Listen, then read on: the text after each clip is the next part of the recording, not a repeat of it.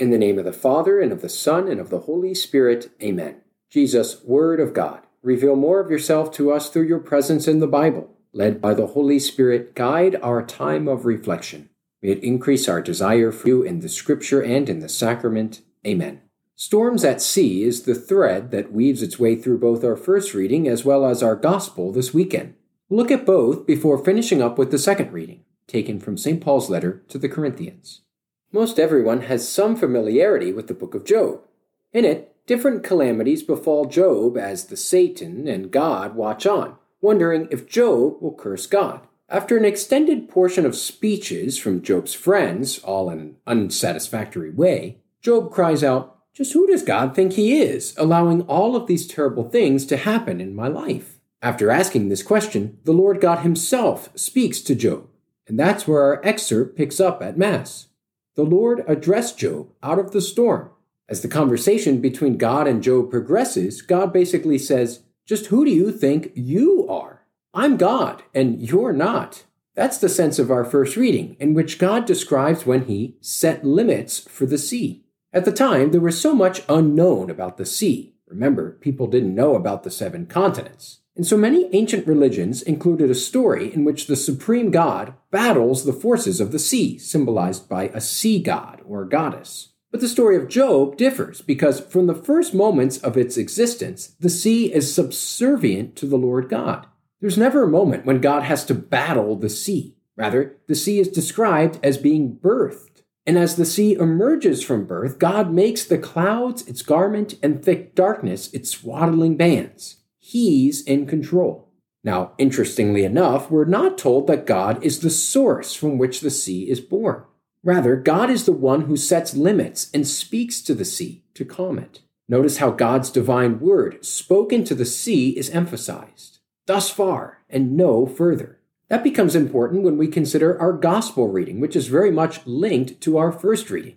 It's the calming of the great storm at sea as recounted by Mark's gospel. This could be taken out. The author does a great job of heightening the sense of danger in the story, saying that it takes place at night and describes the storm as a violent squall. These sort of storms are actually natural occurrences at the Sea of Galilee. Since hills surround the lake, wind is funneled through the steep valleys next to the water, creating dangerous whirlwinds. Now, the story itself has many parallels to the story of Jonah. Jesus is asleep on a cushion in the boat, just like Jonah, too, who, as we hear in the first chapter of his book, had gone down into the hold of the ship and lay there fast asleep. Also, both the fishermen in Jonah's story and the disciples in the gospel confront the one sleeping with questions of, What shall we do with you? Don't you care that we're perishing?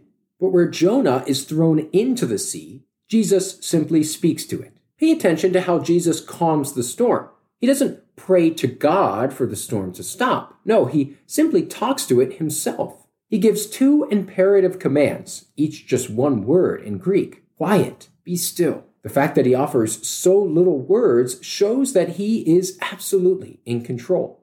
Our second reading contains several famous lines of St. Paul. The first, the love of Christ impels us. Yet a good question asked by scholars is just what Paul means by the love of Christ. Is he talking about his love of Christ, or is he talking about Christ's love of him?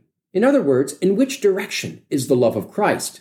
Is it Christ's love of Paul or Paul's love of Christ? While it certainly could be both, the consensus among scholars is that Paul is referring to Christ's love of him. Recognizing how much Christ loves him, Paul is then impelled by this love.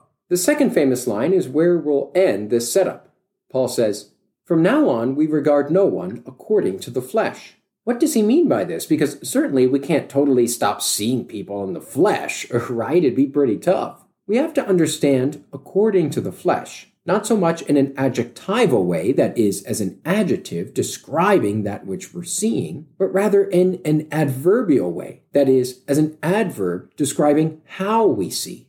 The Christian, for Paul, no longer sees others according to human standards and the values of Roman culture. Remember, of course, that Paul himself saw Jesus this way before his conversion, and thus he says, Even if once we knew Christ according to the flesh, yet now we know him so no longer. So that's it. That's your Sunday setup for this 12th Sunday in Ordinary Time in Year B. May this knowledge of the story behind the scripture allow you to encounter Jesus Christ in a new way this weekend. In the name of the Father, and of the Son, and of the Holy Spirit. Amen.